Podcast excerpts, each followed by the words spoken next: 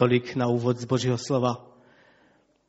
Ani nevím, kdo eh, vybral na, na tu, jako téma, nebo ten, ten úvodní, úvodní verš ke konferenci, kterou budeme mít, toto téma, ale byl jsem tím velmi povzbuzen.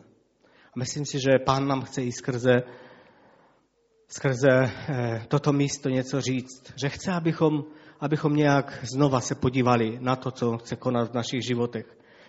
Chce, abychom slyšeli ta slova, potěšte, potěšte můj lid. Chce, abychom toto mluvili, abychom to prožívali, aby, aby boží moc se mohla projevit v našich životech. Víte, minulou neděli jsme, jsme slyšeli o reformách, které, o reformě, kterou, eh, která byla za krále Hiskiaše, o tom, jak on všechny ty věci dal do pořádku a snažil se napravit to, co bylo špatné, snažil se uvést do pořádku a přiblížit hospodinu. Chtěl, aby izraelský národ se vrátil k Bohu, aby oběti byly obnoveny a to všechno. A to, to místo z Izáše proroka, které jsme teď četli, bylo prorokováno vlastně v době, kdy vládl tento král. Kdybychom se podívali zpátky o jednu kapitolu, můžeme si to najít v Biblii, 39. kapitolu a můžeme ji přečíst celou, je to krátká kapitola, tak bychom viděli, eh, oč vlastně tam šlo. A ten, ten král eh, Hiskiáš procházel nemocí a Bůh ho chtěl odvolat ze světa. On se modlil a prosil pána, aby mu prodloužil život a pán to učinil. On žil ještě, bylo mu přidáno, tuším, 15 let nebo kolik. Žil ještě díl. A pak přišli nějací lidé z Babylona a chtěli mu nějak ho navštívit a chtěli mu popřát k tomu jeho zdraví, obnovenému zdraví a on jim ukázal některé ty poklady. A pak byl pak byl poslán k němu Izajáš a mluvil k němu. Přečtěme si tu, tu 39. kapitolu. V ten čas poslal Merodach Baladan, syn Baladanův, král babylonský, Chyskiaškovi dopisy a dar. Uslyšel totiž, že onemocněl a zotavil se. Chyskiaš měl z nich radost.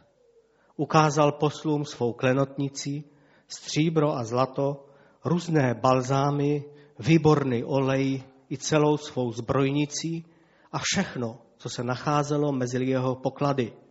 Nebylo nic, co by jim Chyskiař ve svém domě a v celém svém vládařství nebyl ukázal. Prorok Izajáš přišel ke králi Chyskiašovi a zeptal se ho, co říkali ti muži a odkud k tobě přišli? Chyskiaš odpověděl, přišli ke mně z daleké země, z Babylona. Zeptal se, co viděli v tvém domě. Hiskiaš odvětil, viděli všechno, co je v mém domě. Nebylo nic, co bych jim nebyl ze svých pokladů ukázal. I řekl Izajáš Hiskiašovi, slyš slovo hospodina zástupu. Hle, přijdou dny a bude odneseno do Babylona všechno, co je v tvém domě poklady, které nahromadili tvoji otcové až do tohoto dne. Nic tu nezbude, pravý hospodin, i některé syny, tvé syny, kteří z tebe vzejdou, které splodíš, vezmou a stanou se kleštěnci v paláci krále babylonského. Chyskiáš na to Izajášovi řekl, dobré je slovo hospodinovo, které jsi mluvil a dodal, ať je za mých dnů opravdový pokoj. A pak pokračuje Izáš a mluví vlastně to, co jsme už četli, potěšte, potěšte můj lid. Jelikož tehdy to nebylo ještě tak rozděleno do kapitol, tudíž to byl jeden, jeden text, jeden, eh, jedno proroctví a, a jeden příběh. A tak vidíme, vidíme, že to proroctví, které jsme četli teď, eh, se především vztahuje na izraelský národ v době, kdy měl být odveden do Babylona. v době, kdy se měl dostat do otroctví. On se dostal. Víme o tom, že Izrael byl v otroctví v Babyloně. Takže k tomu, k tomu se vztahuje ten text. A pán říká, potěšte můj lid, praví váš Bůh. Mluvte k srdci Jeruzaléma, provolejte k němu. Čas jeho služby se naplnil. Odpikal si své provinění. Vždyť z hospodinovy ruky přijal dvojnásobně za všechny své hříchy. Dvojnásobně neznamená, že my lidé nebo že izraelský národ trpěl dvojnásobně a protrpěl ten trest dvojnásobně, protože mzdou za hřích je smrt. Nelze dvakrát zemřít nebo dvakrát zaplatit za, za hřích.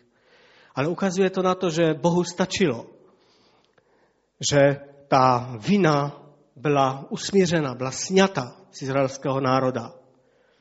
I když to bylo v prorockém slově, ale, ale v tomto významu bylo řečeno, že bylo, byl dostatek toho, co, co vytrpěli, co, co se jim stalo a že Bůh nechtěl dál držet tuto vinu na nich. Vzpomínáme si, jak tu před eh, dvěma týdny, tuším, byl bratr Grek a jak ukazoval eh, názorně, jak, jakým způsobem Bůh, když, když trestá, že dále se pak nezlobí, stejně jak to říkal o své mamince, že pak už nedrží ten hněv, nemá, nemá žádný důvod a nechce se dál hněvat. A toto je to vyjádření, že vlastně dvojnásob toho trestu si izraelský národ odpikal. Jinými slovy, Bůh se na vás déle nezlobí. Bůh nemá pořád ve svém srdci někde schovaný nějaký argument proti vám, který vám bude otloukat o hlavu. Ale už to, eh, ta vina byla zaplacena. A především nám toto proroctví mluví o Ježíši Kristu. Především. Myslím, že když čteme to místo, tak nic jiného než evangelium, než ta radostná zvěst nás nemůže napadnout. Je to proroctví o Ježíši Kristu, který snesl, nesl náš trest za všechny nás, za každý náš hřích. A myslím, že bychom si to měli dnes znova uvědomit, že není žádná věc v našem životě, kterou by si Bůh držel a říkal si, to, to si zachovám, to si ponechám, to si budu pamatovat navždy.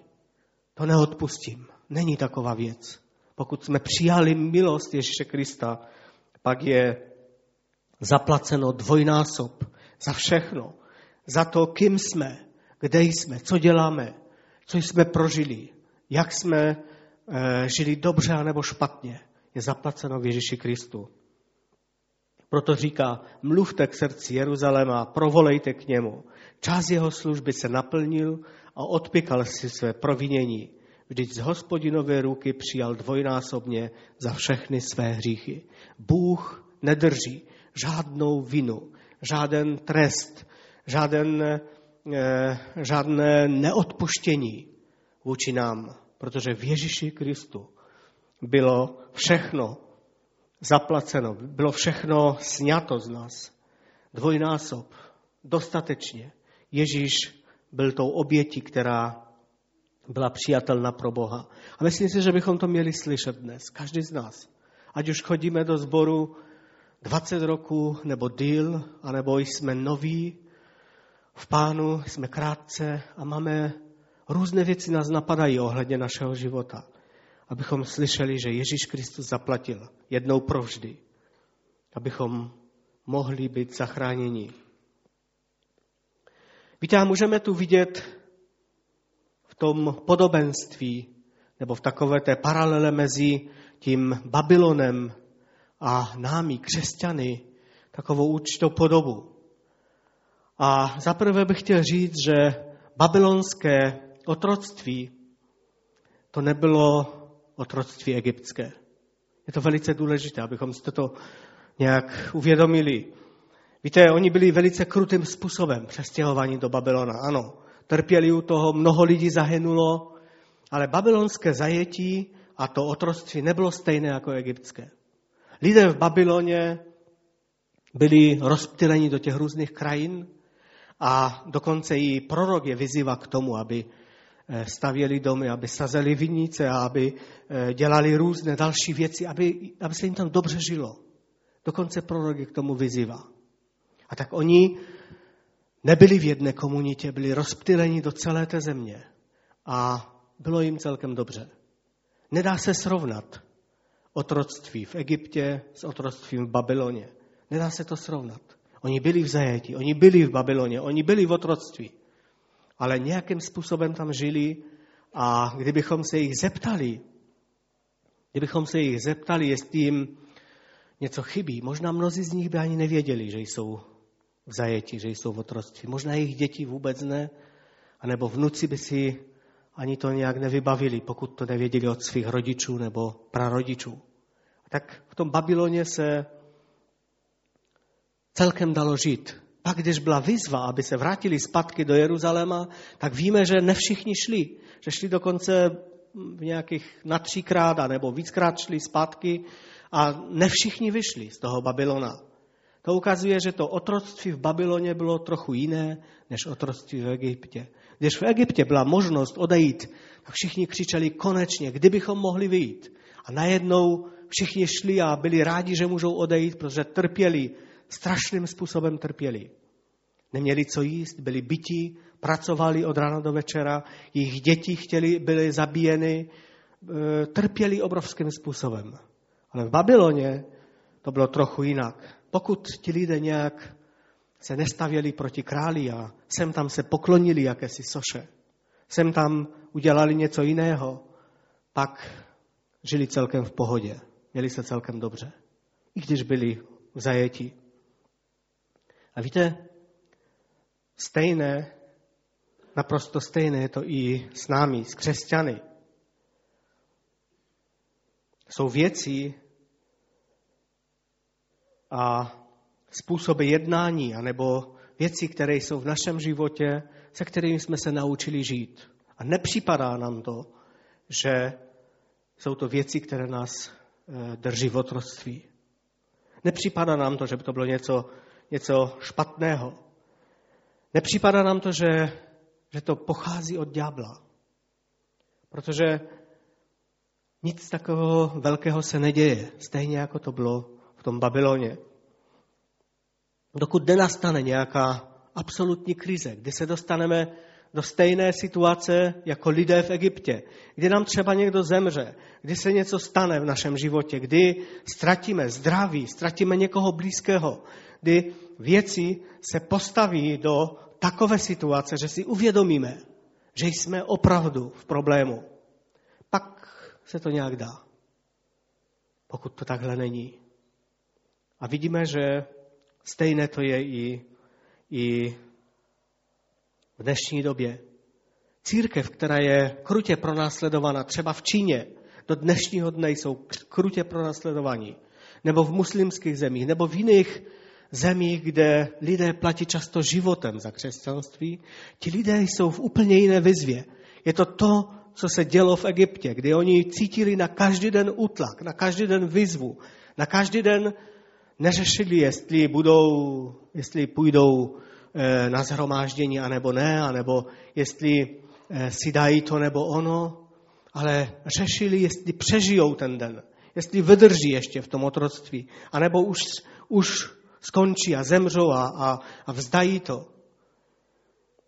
Takhle eh, pronásledovaná církev je v daleko jiné výzvě, ale ten církev, která má eh, otroctví, nebo církev, nebo lidé, kteří křesťané, kteří někdy žijou v otroctví, stejném jako lidé v Babyloně, často ty věci neřeší. Řeší úplně jiné věci, protože ta výzva není tak silná. A tak to bylo v Babyloně.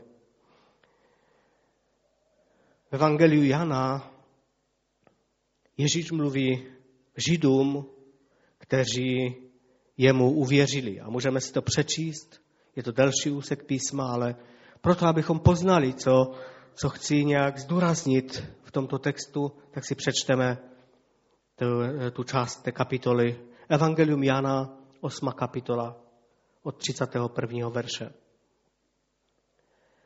Ježíš řekl Židům, kteří mu uvěřili, Zůstanete-li v mém slovu, jste opravdu mými učedníky. Poznáte pravdu a pravda vás učiní svobodnými.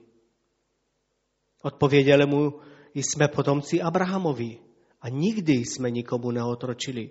Jak můžeš říkat, stanete se svobodnými?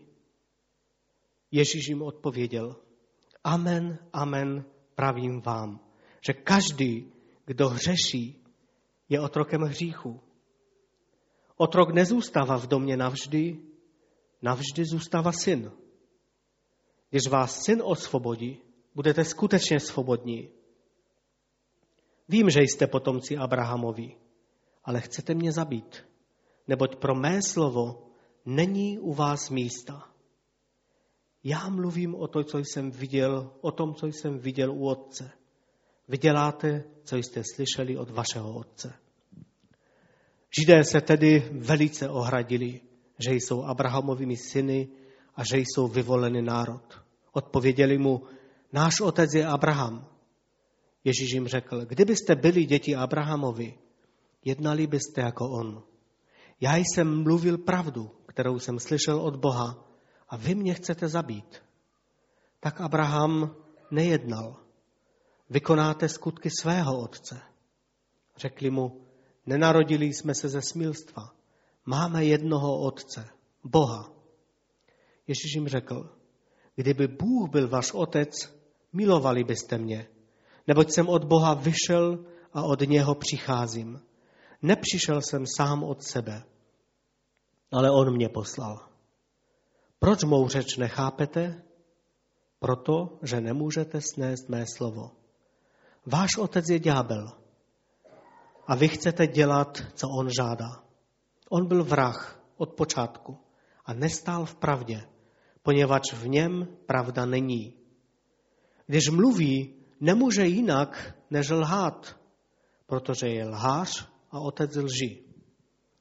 Já mluvím pravdu a proto mi nevěříte. Kdo z vás mě usvědčí z hříchu? Mluvím-li pravdu, proč mi nevěříte? Kdo je z Boha, slyší Boží řeč. Vy proto neslyšíte, že z Boha nejste. Židé mu odpověděli, neřekli jsme správně, že jsi samařan a jsi posedlý zlým duchem? Ježíš odpověděl, nejsem posedlý, ale vzdávám čest svému otci.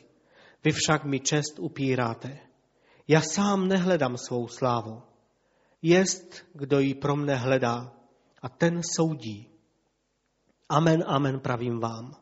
Kdo zachovává mé slovo, nezemře na věky.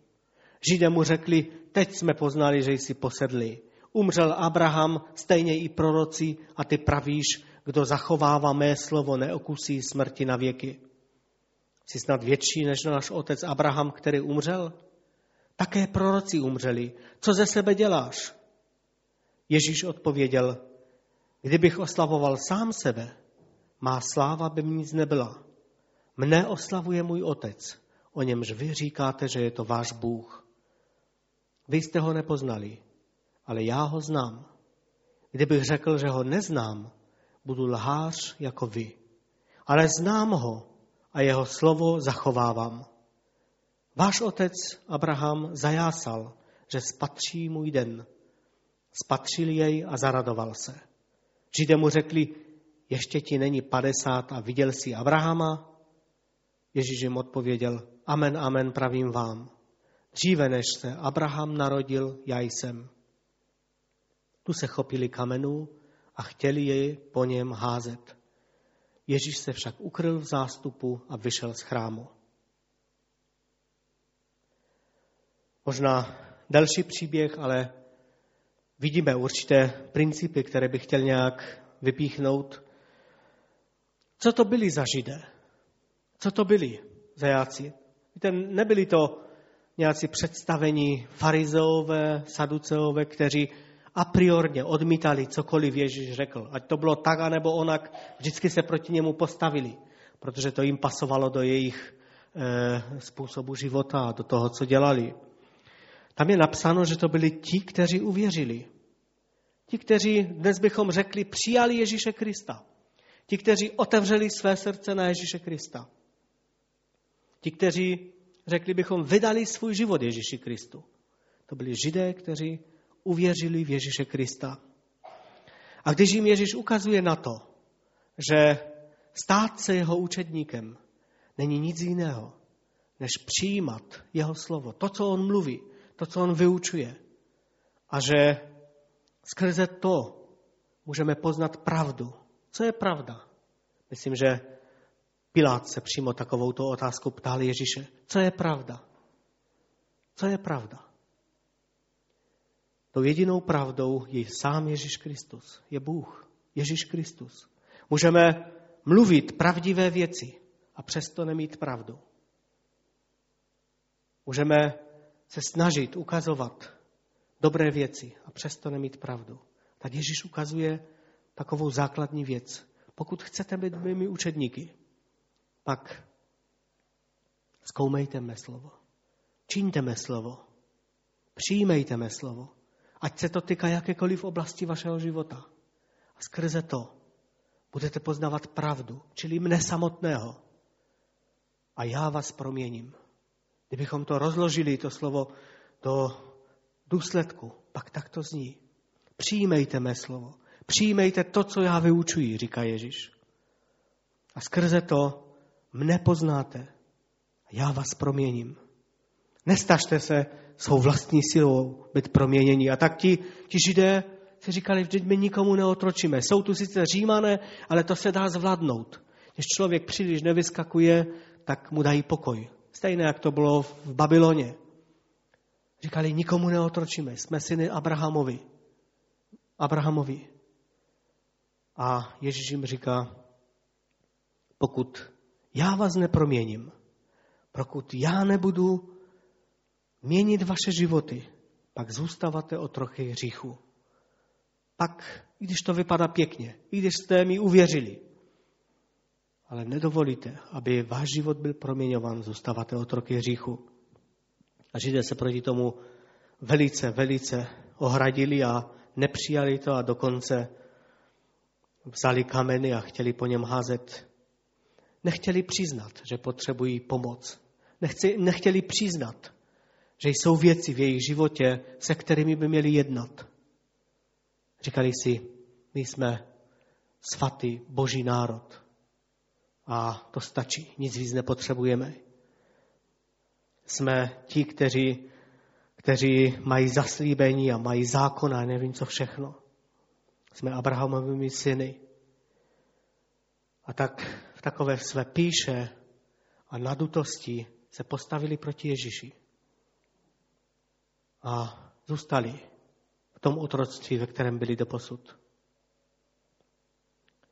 Otázka je na nás. Když čteme ten text, tak je otázka na nás.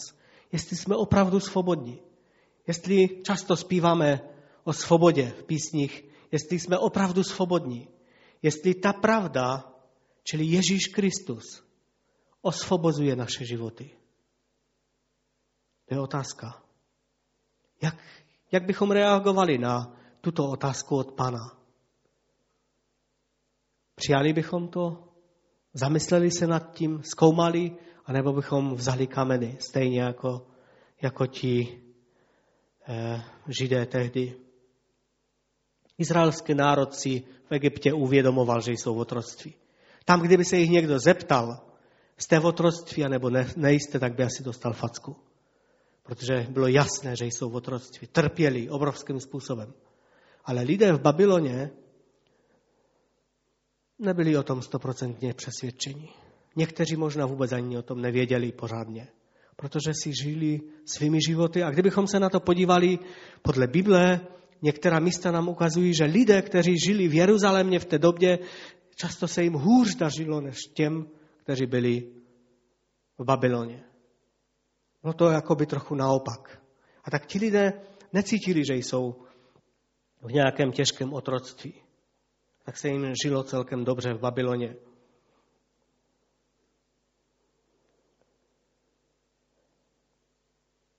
Izajáš vyzývá, z toho můžeme i vidět ty texty eh, v 52. kapitole. Pryč odtud, pryč, vyjdete z Babylona. Nedotykejte se nečistého, vyjděte z jeho středu, očiste se vy, kdo nosíte hospodinovo náčiní. To je Izajáš 52. kapitola, Jeremiáš 50. kapitola. Prchněte ze středu Babylona, vyjděte z kaldejské země, buďte jako kozlové před stádem. Jiná kapitola, vyjděte z, mého, z něho, můj lidé, zachraňte se, každý před hospodinovým planoucím hněvem a tak dále. Vidíme, že tady musí prorok povzbuzovat, tak už konečně vyjděte z toho otroctví. V Egyptě to bylo zcela jinak. Oni čekali a, a říkali si, kdy konečně nám Bože pomůžeš, až můžeme odejít. A v Babyloně mi se tam dobře žilo. Vůbec jim to nevadilo. Vůbec si neuvědomovali, že jsou otroky. Stejné to bylo i s těmi Židy. Jaká by byla naše odpověď, kdyby nám někdo řekl, víš co, máš problém ve svém životě. Jsou věcí, které musíš dát do pořádku. Jaká by byla naše reakce? Co je ti potom? Proč se o mě staráš? Podívej se sám na sebe. Možná. Možná by byly jiné. Nevím. Možná bychom tak obrazně brali kameny a možná bychom se postavili proti tomu. Protože si neuvědomujeme někdy, že otročíme věcem, které, které jsou v našem životě a zvykli jsme si na to. Víte, tím největším problémem pro Židy tehdejší doby a také i pro nás bylo uvědomit si, že jsou v otroctví. Uvědomit si, že nejsou svobodní a že potřebují pomoc. A když si to neuvědomíme, pak není možná ani pomoc. Ale abych pokročil v tom textu toho Izáše, v druhém verši je řečeno hlas volajícího, připravte na poušti cestu hospodinu, vyrovnejte na pustině silnici pro našeho Boha. Každé údolí, ať je vyvýšeno, každá hora a pahorek snížený. Pahorkartina ať v rovinu se změní a horské hřbety v pláně. Byl to Jan Křtitel, který toto volal před Bohem, před Ježíšem Kristem, když přicházel na tuto zem. Byl to Jan Křtitel, který volal, připravte cestu pánu. Udělejte něco se svými životy. On je křtil na, na vyznání, na pokání je křtil. On je křtil, eh, aby, protože ti lidé se chtěli přiblížit k Bohu, chtěli dělat něco se svými životy. A říkal, za mnou jde větší než já, jemuž nejsem hoden rozvázat obuv. A říkal, nejsem to já tím mesiášem, ale ten, který přijde za mnou, vás bude křtít duchem svatým a ohněm a tak dál. Připravoval cestu Ježíši Kristu, Jan Křtítel. Každé údolí, ať je vyvýšeno, každá hora a pahorek snížený. Pahorkatina, ať v rovinu se změní a horské hřbety v pláně. Kdysi bývali poslové, kteří, když přijížděl nějaký král nebo vladař, možná se to viděli v nějakých filmech, tak se snažili tu, to image nebo ten vzhled té země, kterou on projížděl, tak upravit a změnit, aby ten posel, aby ten, ten král, ten vládař měl co nejlepší dojem z toho. A tak milí věci, které dlouhou dobu nebyly umyté a, a dělali cesty a nevím co všechno. A to je to slovo, které nám na to ukazuje.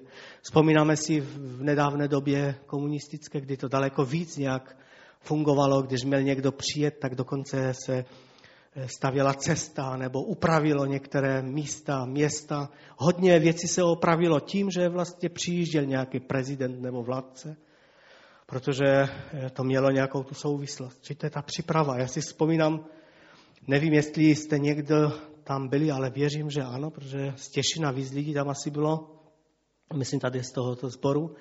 Vzpomínáte si, když Brežněv přijel do Těšina? Vzpomínáte si to někdo?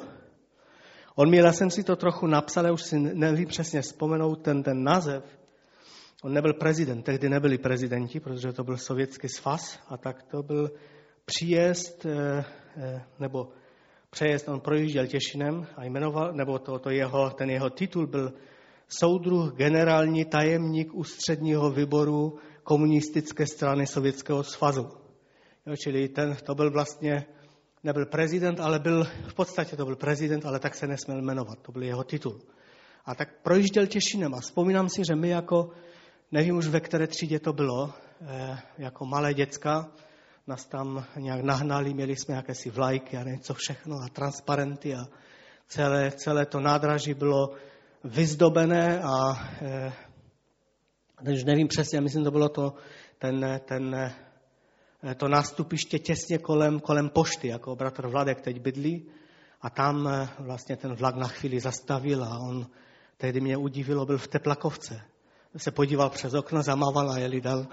A tak, tak to, bylo, to bylo hodně příprava. Myslím, že vlaky nejezdily tehdy a příprava, aby mohl, mohl vlastně ten, ten soudruh projet Těšinem. Takže takovým způsobem. Toto, toto eh, má na mysli Boží slovo. Připravte cestu. Připravte eh, cestu páně. Samozřejmě ne, ne tím ideologickým způsobem, jaký tehdy, jakým se to tehdy dělo. Připravte, ať každé to vyvýšené místo může být sníženo a každý ten, eh, to údolí, ať je vyvýšeno, ať je nasypáno, ať, ať se něco stane aby pán mohl přijít. Ten, ten význam toho je jediný. Přizpůsobit cestu Bohu, Ježíši Kristu, králi, takovým způsobem, aby nebyla žádná překážka, aby mohl přijít. Víte, údolí je místo, odkud není moc dobře vidět, kde bývá temnota, kde bývá slunce, dřív zajde v těch údolích, protože je skryto horami, kde eh, často vidíme jenom to kolem sebe, kde často nevidíme než jenom pár kroků před sebe a eh, často je nám blízká únava, podceňování, takovéto věci, kdy nevidíme dopředu, sebelítost, zklamání. Rádi bychom všechno za, zabalili, vzdali se, řekli si, dejte mě s tím pokoj, nic s tím nechci mít společného. Toto je údolí. A možná i další, další věci. A pán říká, aby to údolí bylo eh, pozvednuto, nasypáno. A také každá hora a pahorek, aby byl snížen. Když se díváme na lidi se zhora, když, když si příliš fandíme sami sobě a říkáme si, já to sám dokážu. Máme pocit vlastní síly, schopnosti, to, že jsme dobří, že jsme sobě stační, že jsme lepší než druzí. Působí to v nás píchu a ta pícha se staví jako zeď mezi nás a Boha. Pán říká, Bůh říká v Biblii, že on se staví proti pyšným a pokorným dává milost. A tak pícha je takovou zdí mezi tím, aby král mohl vstoupit, aby mohl činit nové věci v našem životě. A proto říká písmo, každá hora a pahorek, ať je snížen. Pahorkatina, ať v rovinu se změní a horské hřbety v pláně. To, co se vyvyšuje, ať je sníženo, aby aby ten král slávy, aby Ježíš Kristus mohl vstoupit. A pak čteme v tom dalším, dalším verši, i zjeví se hospodinova sláva a všechno tvorstvo společně spatří, že promluvila hospodinova ústa. Bůh chce zjevit svou slávu ve tvém a v mém životě, v každém jednom. Nikdo z nás není z toho vyňat. Bůh chce zjevit svou slavu. Ať už chodíš do toho sboru 20 roků, nebo 30, nebo rok, ať si věřící, jak dlouho chceš, anebo si krátkou dobu. Bůh chce zjevit tvou slavu ve, své, ve tvém životě, svou slavu ve, ve tvém životě. A tady je pak řečeno, všechno tvorstvo společně spatří, že promluvila hospodinova ústa. Tady není řečeno, že uslyší, že promluvila hospodinova ústa, ale spatří. Spatřit lze jedině to, co pan vykoná, to, co dovolíme, aby vykonal. Tady není řečeno, že, že jenom uslyšíme, ale spatří. Možná jsme slyšeli o mnohých, mnohých zázracích, o mnohých velikých věcech, ale pán chce, abychom spatřili v našich životech v tomto sboru, v našem městě, v našem národě, abychom spatřili hospodinovo dílo, abychom spatřili to, že Bůh něco řekl, abychom tu jeho slávu mohli spatřit. Abychom nebyli jenom ti, kteří slyšeli a říkají si, to pro mne není, to není pro mne, to je možná pro toho nebo onoho. A pak další verše ještě říkají, hlas toho jenž praví, volej. I otázal se, co mám volat.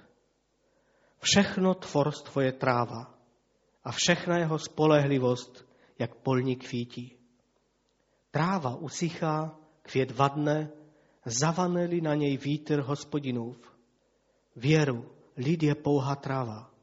Tráva usychá, květ vadne, ale slovo Boha našeho je stále na věky.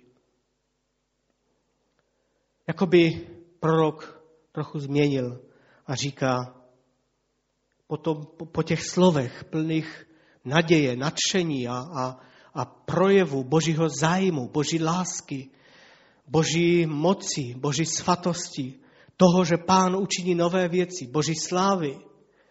Jakoby se vrací zpátky a říká, ale počkejte, pokud byste spoléhali na sebe, na svou moc, na to, že něco sami dokážete, na to, že eh, vy si sami změníte své životy a že dáte si do pořádku věci, pak jste na omylu.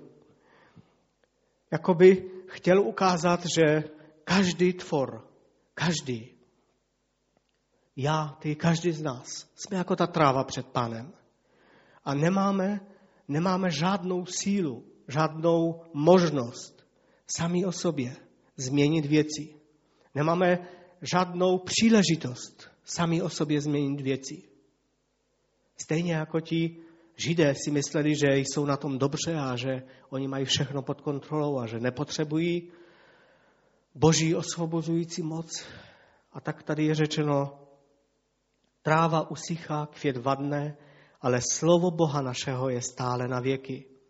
Pokud chceme vidět změnu, stálou změnu ve svém životě, pak je to zase, zpátky se vracíme k tomu evangeliu Jana. Poznáte pravdu. Pravda vás vysvobodí. Boží slovo, Ježíš Kristus, pravda. Ta pravda, Ježíš Kristus má moc učinit to, že Boží sláva bude zjevná v našich životech. Nejenom, že o ní uslyšíme, ale že každé tvorstvo uvidí, všichni společně uvidí něco nového.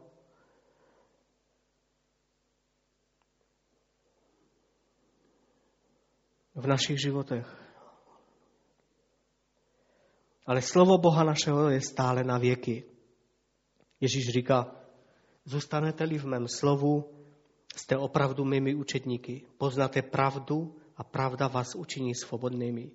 Zůstávání v Božím slovu činí to, že můžeme Ježíše Krista poznávat jako tu pravdu. A je to boží moc, je to boží dílo. Není to dílo lidské, protože dílo lidské je jako tráva, jako seno, které zhoří, které neobstojí, které nemá žádnou cenu. Je to boží dílo, které nás osvobodí a budeme svobodní. A tak Závěrem bych to chtěl trochu zhrnout. Prorok říká, potěšte, potěšte můj lid. Bůh má zájem na tom, aby, aby uprostřed nás, aby v našich životech byla ta boží radost, aby ten, ten, to, to boží rostlo v nás. Aby to nebylo něco lidského, aby to nebylo něco, co se snažíme dát dohromady. Aby to nebylo něco, kde se snažíme na základě možná i výzev různých dávat dokupy svůj život, ale aby to bylo něco božího, co on může v nás činit. Říká, potěšte můj lid, mluvte k srdci Jeruzaléma, provolejte k němu. Čas jeho služby se naplnil. Odpikal si své provinění, když z hospodinové ruky přijal dvojnásobně za všechny své hříchy. V Ježíši Kristu byly veškeré naše viny, naše hříchy, naše nedostatky, naše pícha, všechno bylo v Ježíši Kristu zaplaceno. Bůh se na nás nezlobí. Bůh jakoby dvojnásobně je uspokojen tím, co Ježíš Kristus učinil, to jeho oběti. Není na nás vina, pokud přijímáme oběť Ježíše Krista, pokud přijímáme jeho dílo pro naše životy, pak nesetrvává na nás vina, jsme osvobozeni. A pán tam vzývá, abychom mluvili k srdci. Možná ústy nebo ušima jsme spoustukrát slyšeli tyto věci. Ale dovolme, aby Duch Svatý mluvil k našim srdcím. Otevřeme svá srdce na tuto zvěst, že Bůh nedrží, nedrží vinu, nedrží nějakou zášť vůči, vůči nám. Nemá v těch svých poznámkách spoustu hříchů, za které musíme pikat, ale jednou provždy Ježíš Kristus zaplatil a na nás je, abychom to přijímali. Takže mluvme to ke svým srdcím, slyšme to, ať to naše srdce pochopí, abychom nemuseli žít déle v otroctví.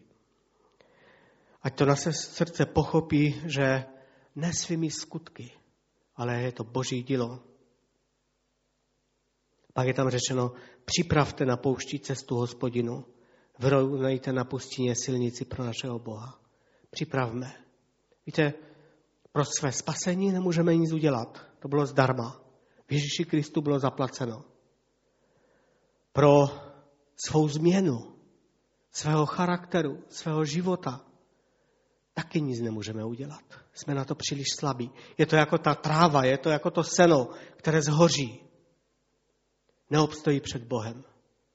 Ale to, co můžeme udělat a v čem je ta výzva, je, abychom připravili cestu tomu králi, tomu vládci, který může změnit naše životy, který může ty věci, které, kterými se možná dlouhé roky eh, trápíme a které přetrvávají a setrvávají v nás, může odstranit, změnit, napravit, dát do pořádku.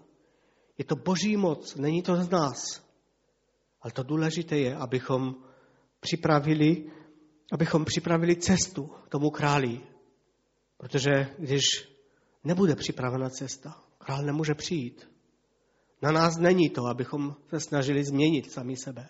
Na nás je to, abychom připravili cestu, abychom dovolili Božímu slovu pronikat do našeho života, abychom se mohli stávat jeho učedníky, být jeho učedníky, aby ta pravda Božího slova, kterou je sám Ježíš Kristus, sám Ježíš Kristus, aby mohla proměňovat naše životy. Zpívali jsme v té písni, že toužíme být blíže Pánu. Kež je to vyjadřeno v tom, že ty překážky z našeho života budeme odstraňovat. Věci, které můžeme odstranit samozřejmě, které, které jsou v naší sile. A Pán dá svou moc a svou mocí učiní ten zbytek, který my nedokážeme. A na nás je, abychom, abychom dávali do pořádku a připravovali cestu hospodinu. A pak je řečeno, že se zjeví, že se zjeví Boží sláva v našich životech. Tam, kde jsme ji možná doposud neviděli. Tam, kde jsme si říkali, to je můj úděl, takový jsem. Já už nebudu jiný. Celé roky jsem takový. Je už mi tolik a tolik let. Takový už zemřu. Bůh chce, aby se, aby se zjevila jeho sláva tam, kde má přístup král slávy, tam, kde má přístup sám pán. Nezáleží na tom, jak dlouho žijeme v takovém určitém otroctví. To důležité je, abychom si to uvědomili a připravili cestu pro Boží slovo, pro Pána, aby On mohl být zjevný v našem životě a činit změnu. Aby mohl přijít. A tak na závěr bych chtěl dát takovou otázku, která mě napadá u toho, když, když čtu tato slova. Jestli jsme spokojeni se svým křesťanským životem. Samozřejmě ta otázka je e, složitá odpovědět, protože na jedné straně jsme vděční Bohu. Jsme vděční Bohu za všechno, co koná, co vykonal v nás. Jsme vděční Bohu za to, kým On je a že nás našel. Ale z druhé strany, jestli tu plnost, kterou Pán chce dávat, jestli to, co pro, On pro nás má, jestli, jestli je v našem životě.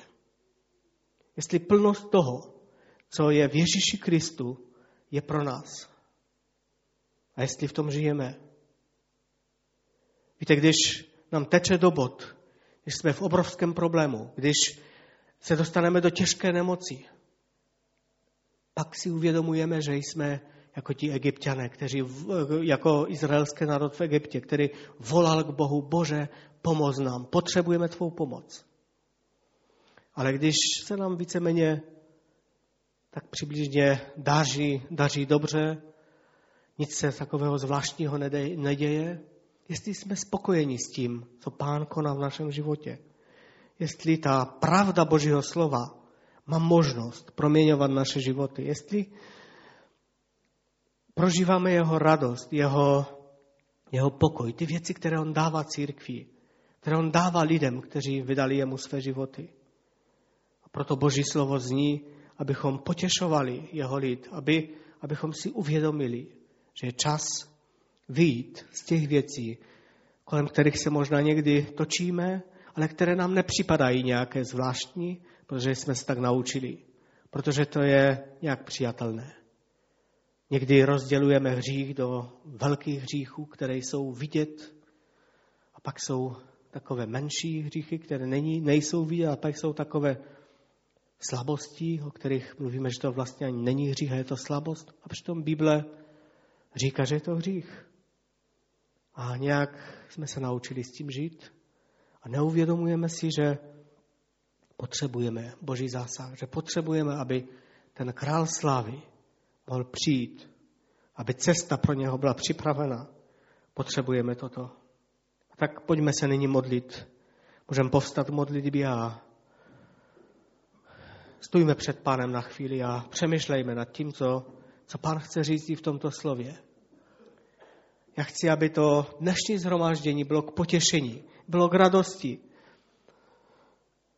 Abychom si znova uvědomili, že pánu na nás hodně záleží, mnohem víc, než si to uvědomujeme. Abychom si znova uvědomili, že není náš úděl takový, abychom navždy zůstali stejní, ale pán chce, aby to jeho bylo v nás, abychom byli vyvedeni z otroctví našich myšlenek, představ, možná vychozených chodníků, možná eh, zaběhnutých způsobů života, aby cesta pro krále slavy mohla být připravena. Izáš pokračuje dál ještě v té kapitole a mohli bychom ji celou číst, ale přečtu ještě pár veršů. od toho devátého verše. Vystup si nahoru vysokou Sione, který neseš radostnou zvěst.